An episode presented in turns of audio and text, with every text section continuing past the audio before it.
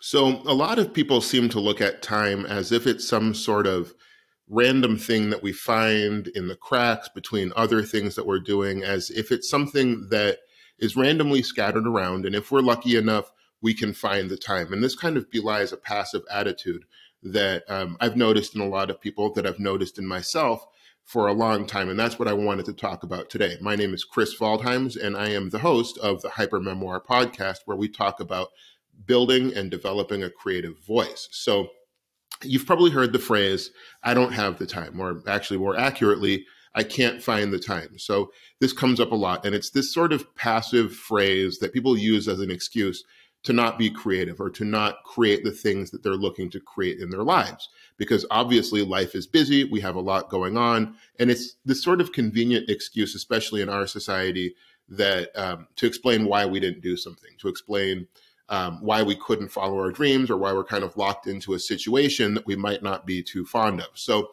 that's what I want to talk about today is that idea of finding time and how that language actually belies a sort of passivity a sort of passivity. So the language of I can't find the time, it almost makes it seem as if you're a passive participant in the flow of time when you're not. And I've learned this firsthand. So I want to share with you what I've learned about, I guess, our relationship with time. And this goes beyond things like time management or what we do with our time or scheduling or anything like that. I mean, it can help with all those things.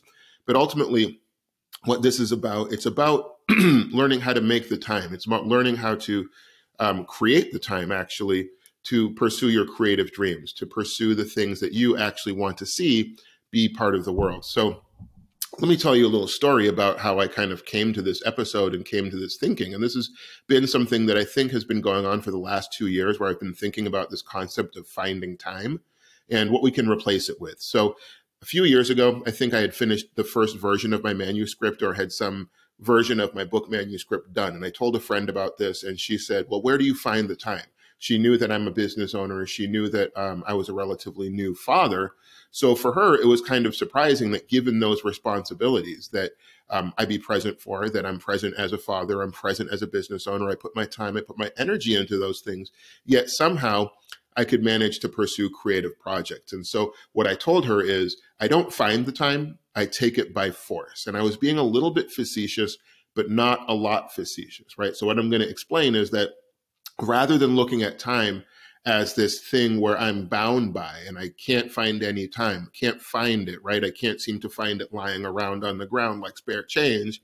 Instead, I decided, well, okay, if this thing is important to me, I'm going to make the time. I'm going to actually take it by force. And you can't just obviously drop all your responsibilities. And that's not what I did. But there is a way that you can actually start to address time in a completely different manner that I think will open up some time for creativity. And it's something we can start small. And I hope that today I can convey that to all of you. So let me get into it. But first, let me actually talk about the reason why we struggle to find time for creativity. So, uh, for myself, I can tell you that over the years, being creative is um, something that I value, but it's something that I don't always find time for. Again, see, here's that language find time for. Um, and I hadn't found time for it a lot. So there have been years or months or weeks where I've gone without doing something creative. Sometimes um, when I was in law school, school took over a lot of that kind of energy. And I feel like there was even a few year period where I was so devoted to studying that creativity really wasn't on the radar and, and not in any active way. I mean, I was still listening to music, still appreciating art and doing all that kind of stuff. But as far as me creating stuff, it really went on the back burner, right? Because this was this sort of full time um, struggle, I guess you could say, full time struggle, full time occupation, being a law student. Anyone who's gone to law school or any other kind of professional school or, you know, even grad school or undergrad or any higher education or even lower education knows that it can be something that consumes a lot of time. So, where would I find the time? How would I find the time to pursue my creativity? So, you know, I would kind of in the back, you know, in the back of my mind, I'd kind of look back because I'm doing these things that I enjoy or that I've chosen to do, like be a parent or run a business or go to school. But I'd also feel this lack of creative fulfillment that I would get because I didn't pursue any creative goals, because I hadn't created anything, because I hadn't made anything.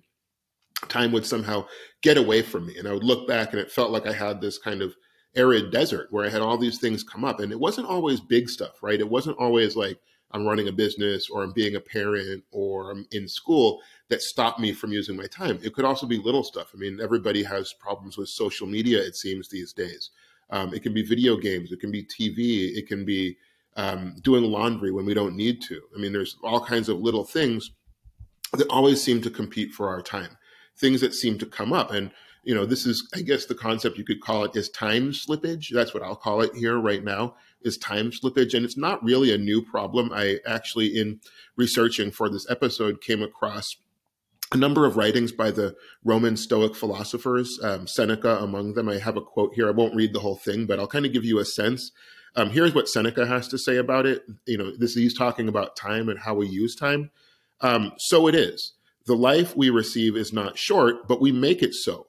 Nor do we have any lack of it, but are wasteful of it. So the it he's talking about, like I mentioned, is time. So it's really the way that we use our time. It's not that we lack time, but it's how we use our time. And there were a number of other quotes from the Stoic philosophers. So if you're into Stoicism, even tangentially, you can look those up. It's pretty easy to find. I mean, Seneca and Marcus Aurelius being the top ones, uh, Stoic philosophers that talk about this kind of thing and how we relate to time. But I'm really kind of highlighting that because I want people to know that this is not a new problem, right? So I think we tend to think of this as a problem with the modern world, with internet and computers and social media and a fast paced lifestyle, especially here in the West. We tend to think that this is a new problem. And somehow in the past, people had all the time in the world because of the slower pace. And, and maybe so. I, I didn't live then, so I really couldn't say.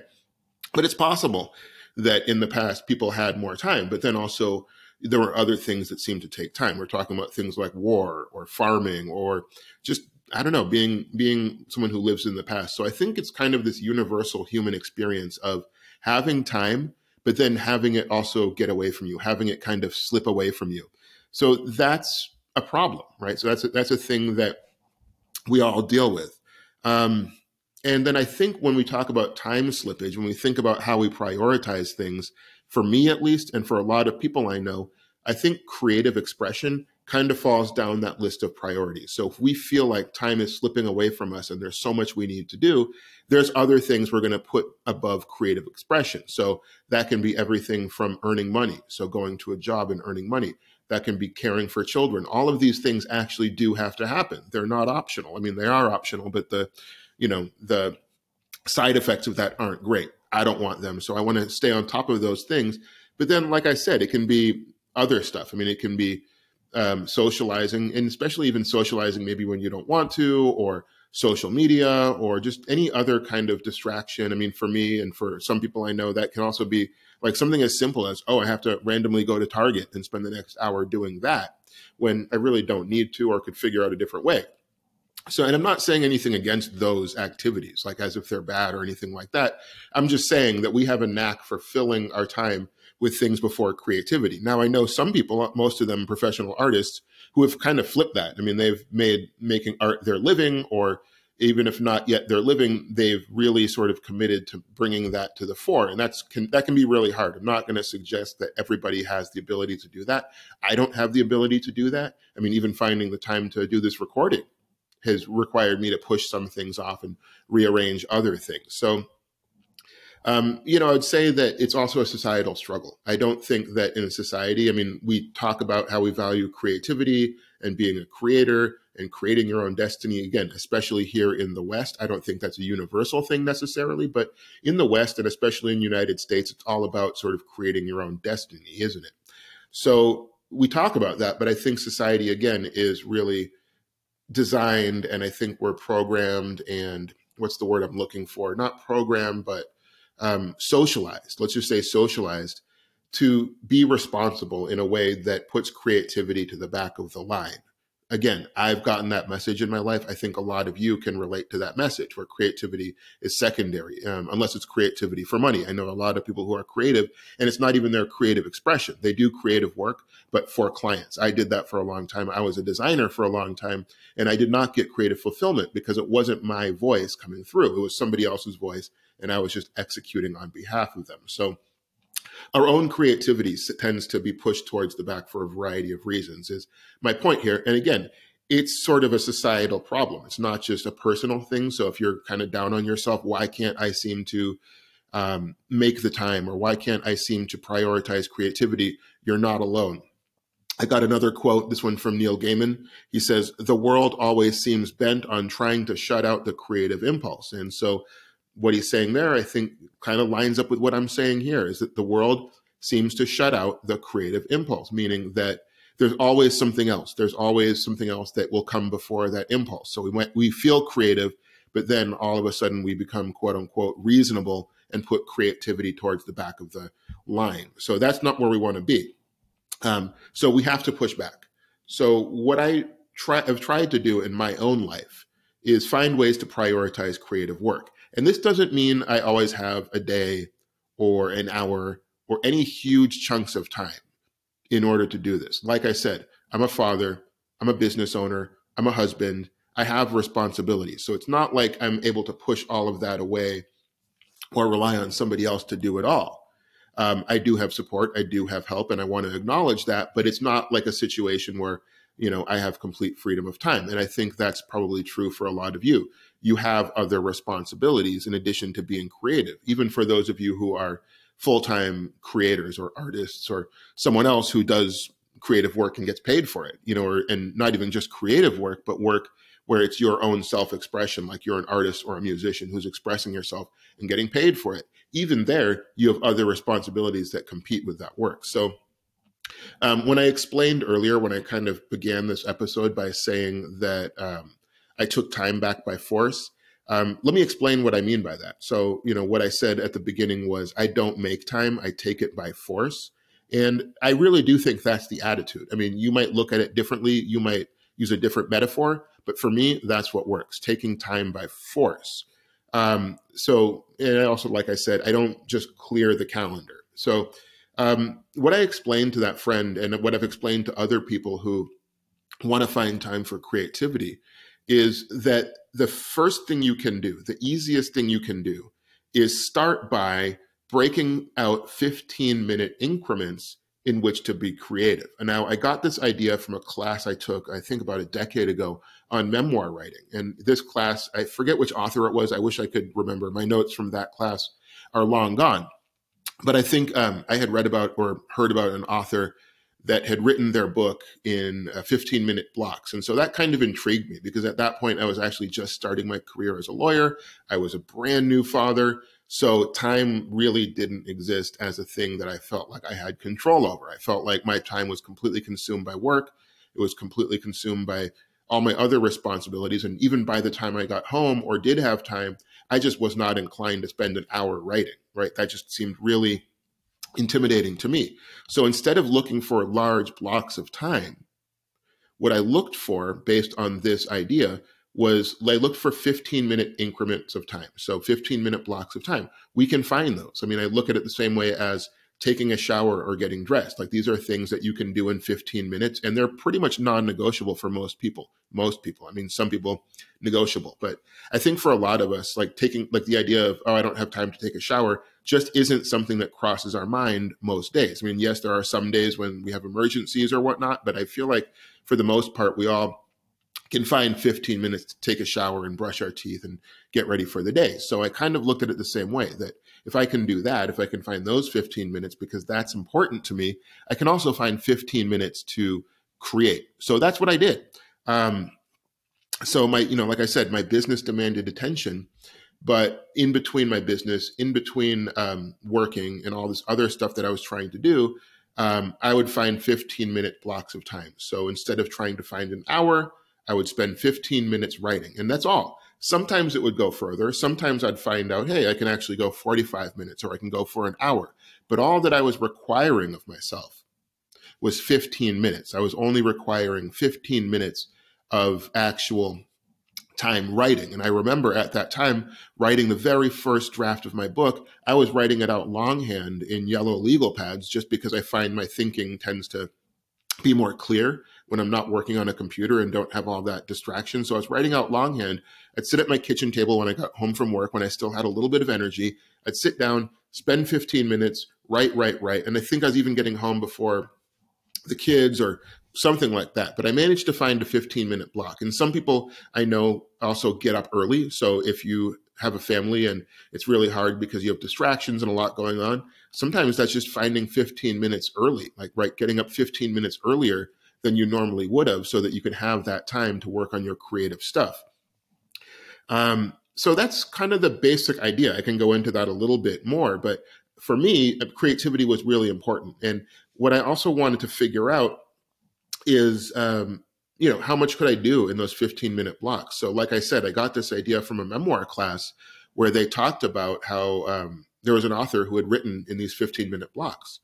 Um, and I think a lot of authors do it that way. At the time, um, I think, you know, we had iPhones and stuff, but I wasn't really using it for writing. But now, even like if you have a five minute block, if you're in a coffee shop, a lot of stuff that I write nowadays, like a lot of the ideas or drafts or sentences or turns of phrase that I really like for my writing, that can be five minutes waiting in line.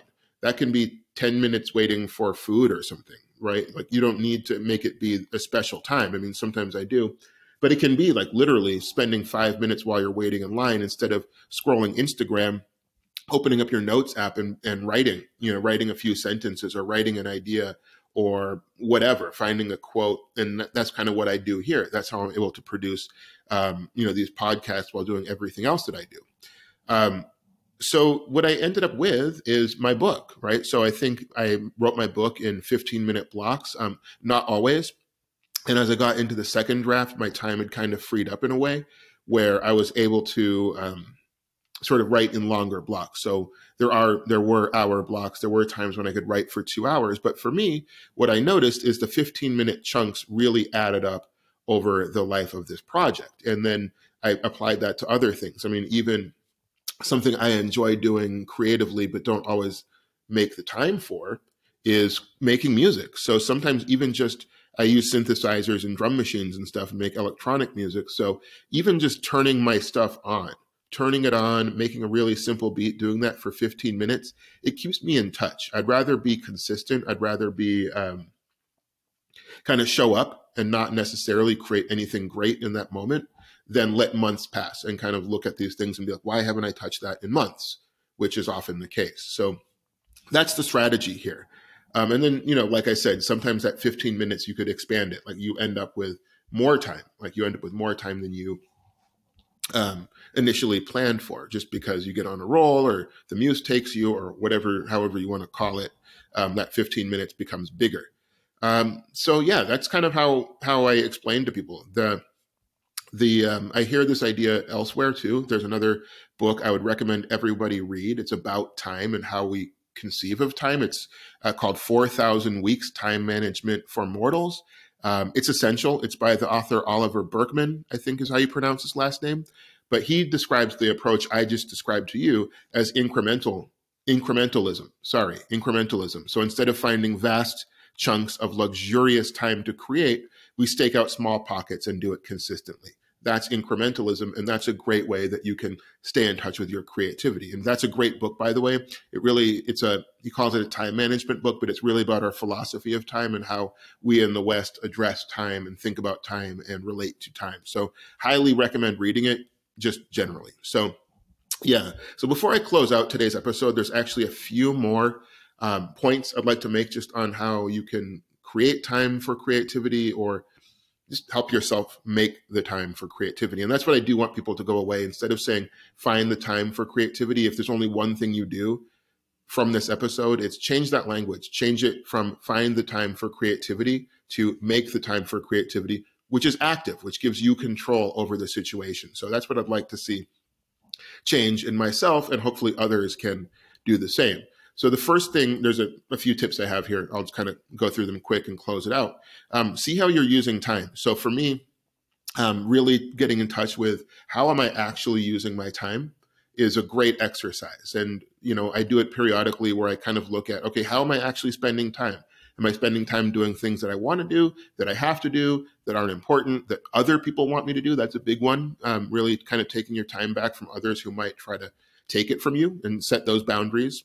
Um, you can even look on screen time to see, you know, are you spending time on social media? Again, if you're spending 45 minutes on social media, I'm not saying go down to zero and kind of try to be this person who never touches social media. Yeah, sure, go on it.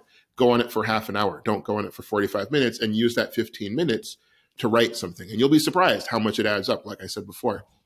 Um, the other thing is honor your creativity. So um, that's also when you decide you're going to do something, when you're going to decide to create, really make a commitment to yourself. So this morning, um, you know, I'm recording this at um, right now it's 11 a.m. I kind of started my whole process at 10 a.m. Um, and there was a lot to do. I mean, there's a lot that I can do in this day. I'm just beginning my work day. And um, but I decided I wanted to do this first because I didn't want the day to get away from me. And I decided that no matter what came up, unless it was a real emergency, right? We're talking about someone's going to the hospital or whatever. Um, this is happening first, and here we are. So that's honoring your creativity.